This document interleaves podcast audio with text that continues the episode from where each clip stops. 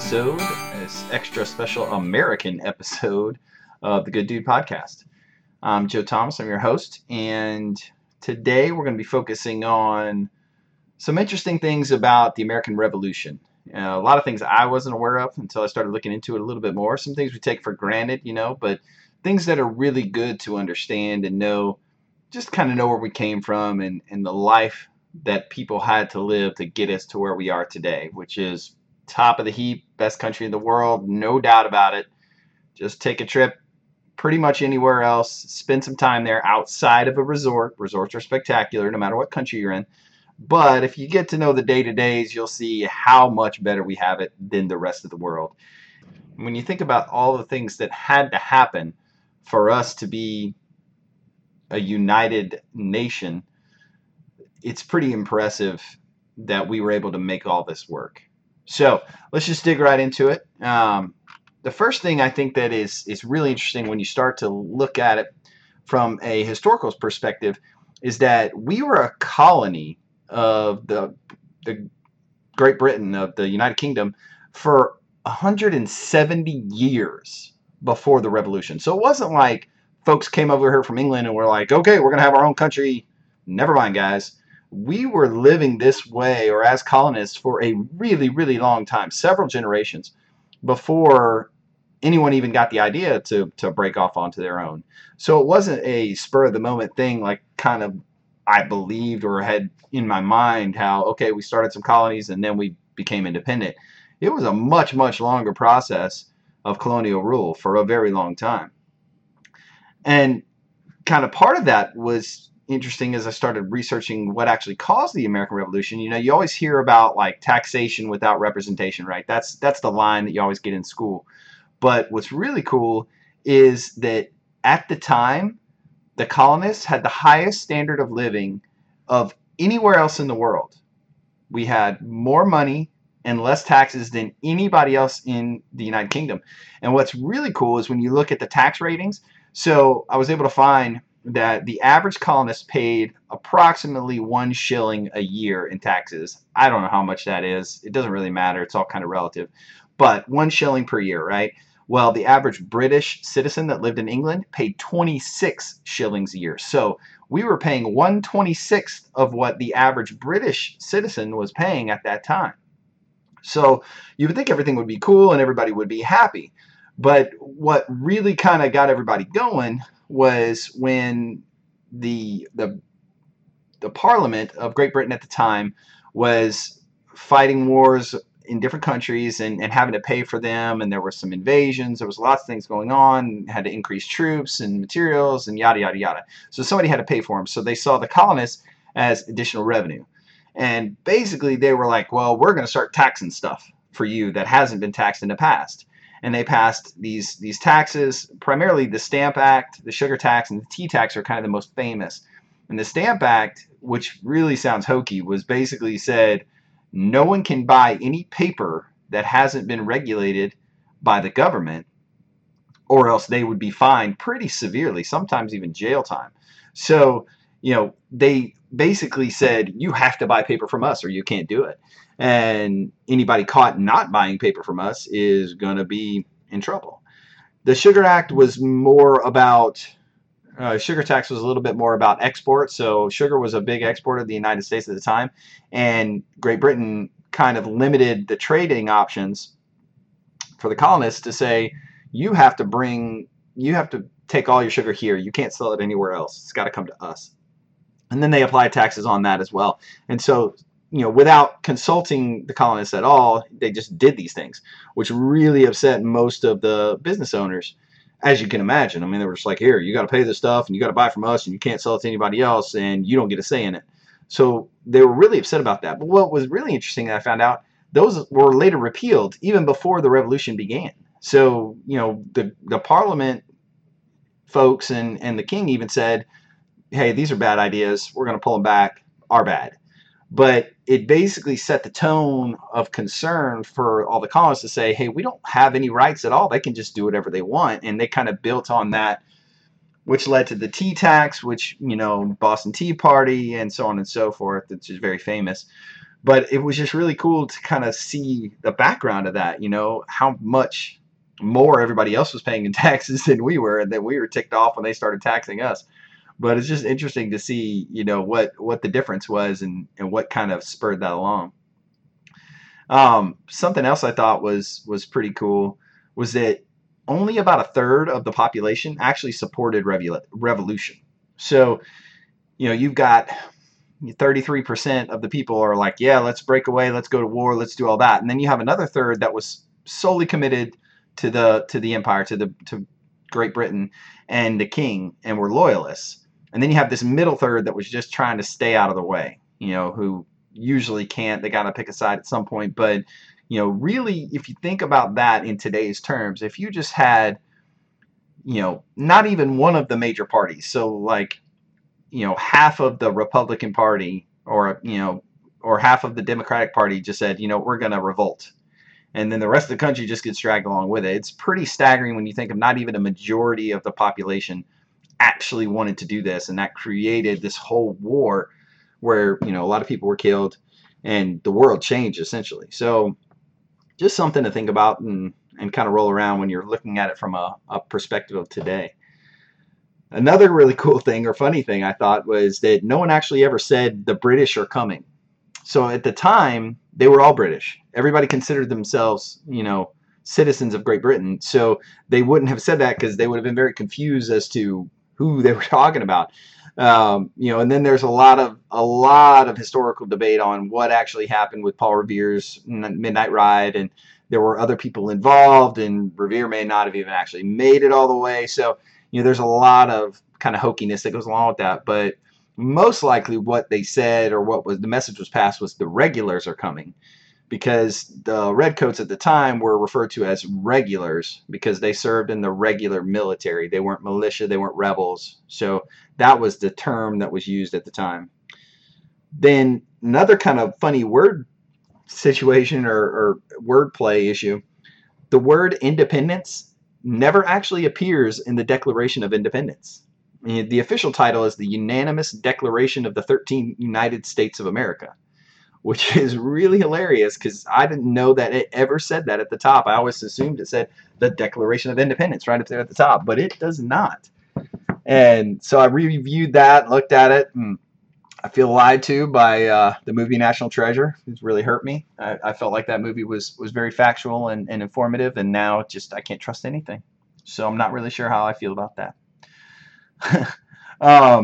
Another kind of interesting terminology or word play was the term patriot. So up until the beginning of the war, if you were referred to as a patriot, it was an insult. It was very offensive.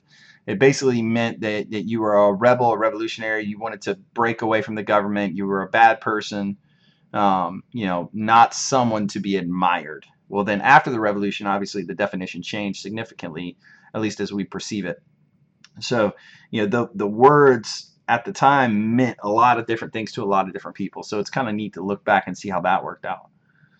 Another really cool thing that I liked is I'm a big George Washington fan. I think he was an amazing leader and did some amazing things with very, very short-staffed and undermanned. You know, it's just staggering when you look at the numbers of fighters that he actually had. So his army was about a third the size of England's forces in the United States or in the colonies at the time.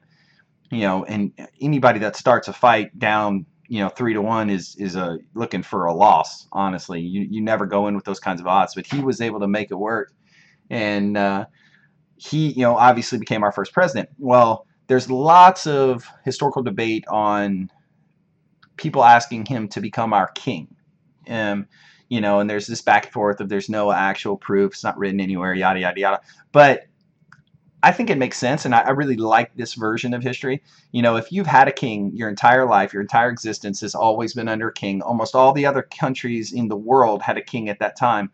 It makes sense that you would want to replace something with something you're familiar with, not just throw out completely everything you've learned from the past. And so I like to think that they actually did ask him to be the king, and that he was the kind of man who said, no, I don't want to be the king. I mean, there's a very famous quote that says, you know, I didn't overthrow George the Third to become George the Fourth.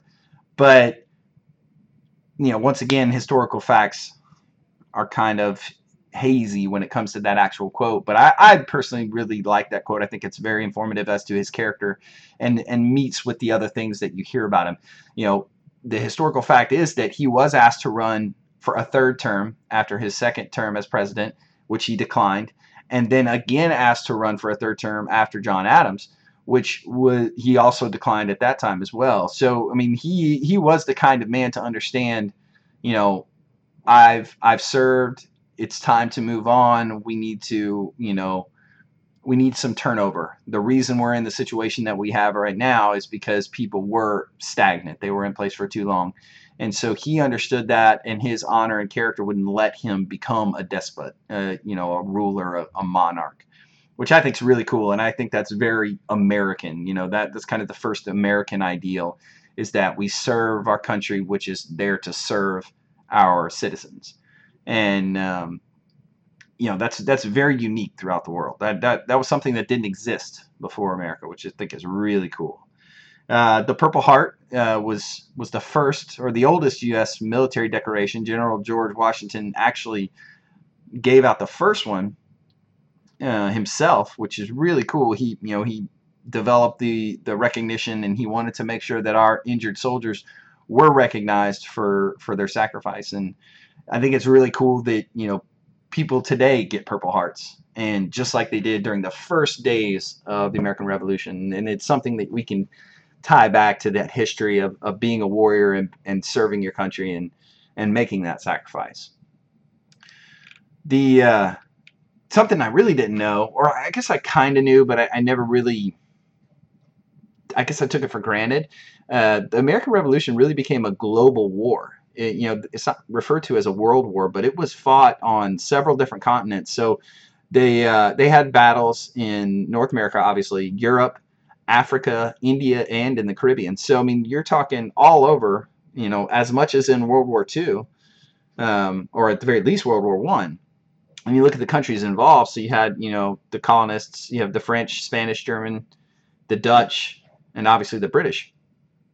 And they all had pretty significant commitments to this struggle.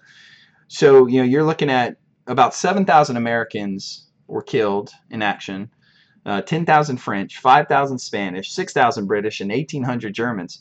You know, so that's, I mean, when you look at those numbers, that's a lot of commitment from those countries.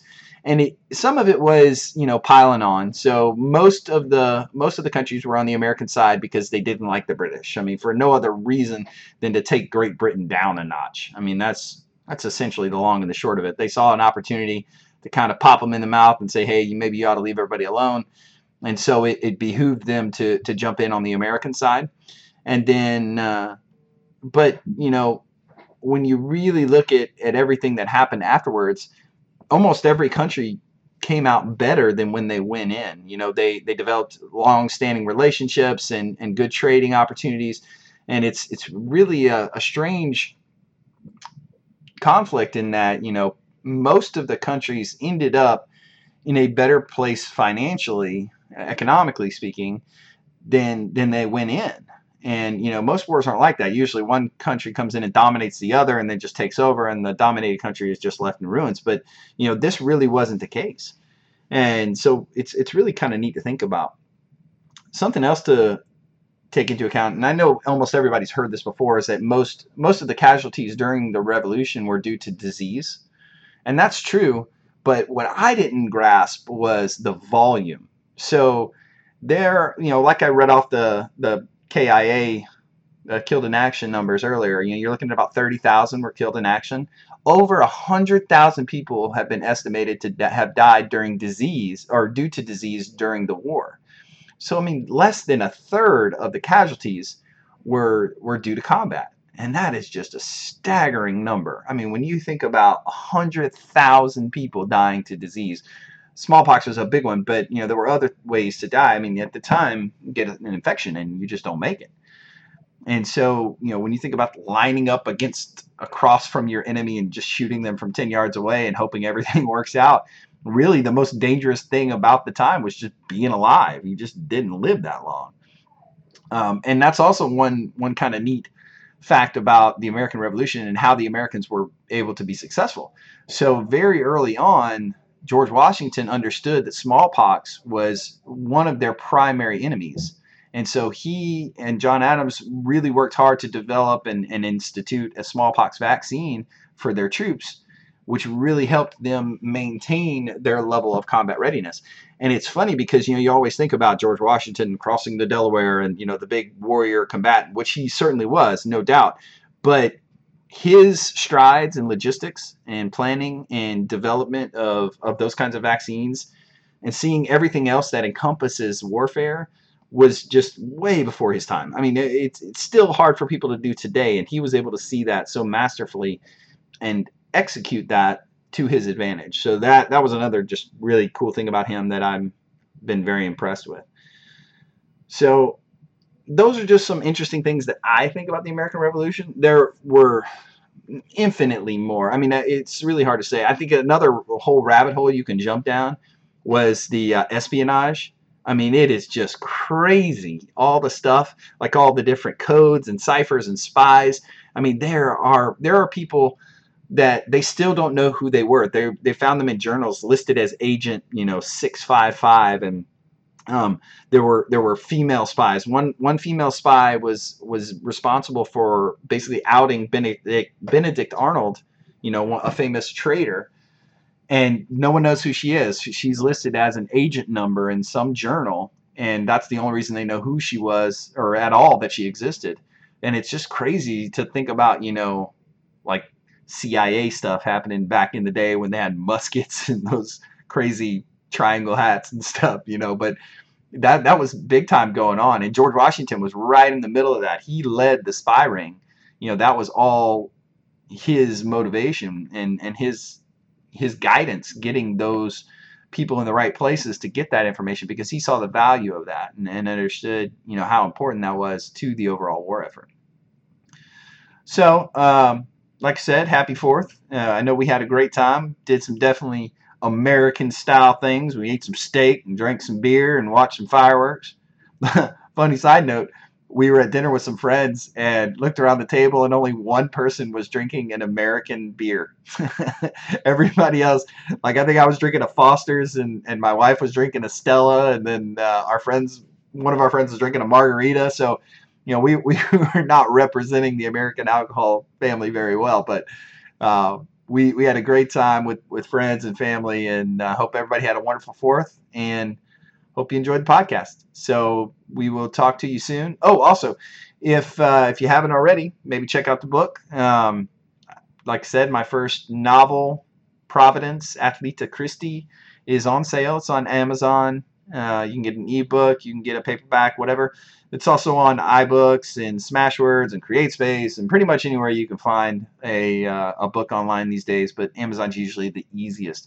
So if you've got some time, if you feel so inclined, check it out. There's a free sample that you can read and see if you like the book before you purchase it. I always do that. So hopefully you dig it. And if you like the podcast, you know, go ahead and give me a review. Tell me what you think. If you got some suggestions, I'd be happy to hear them. So thank you very much, and look forward to talking to you.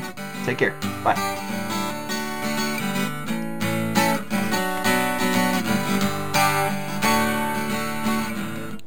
My love.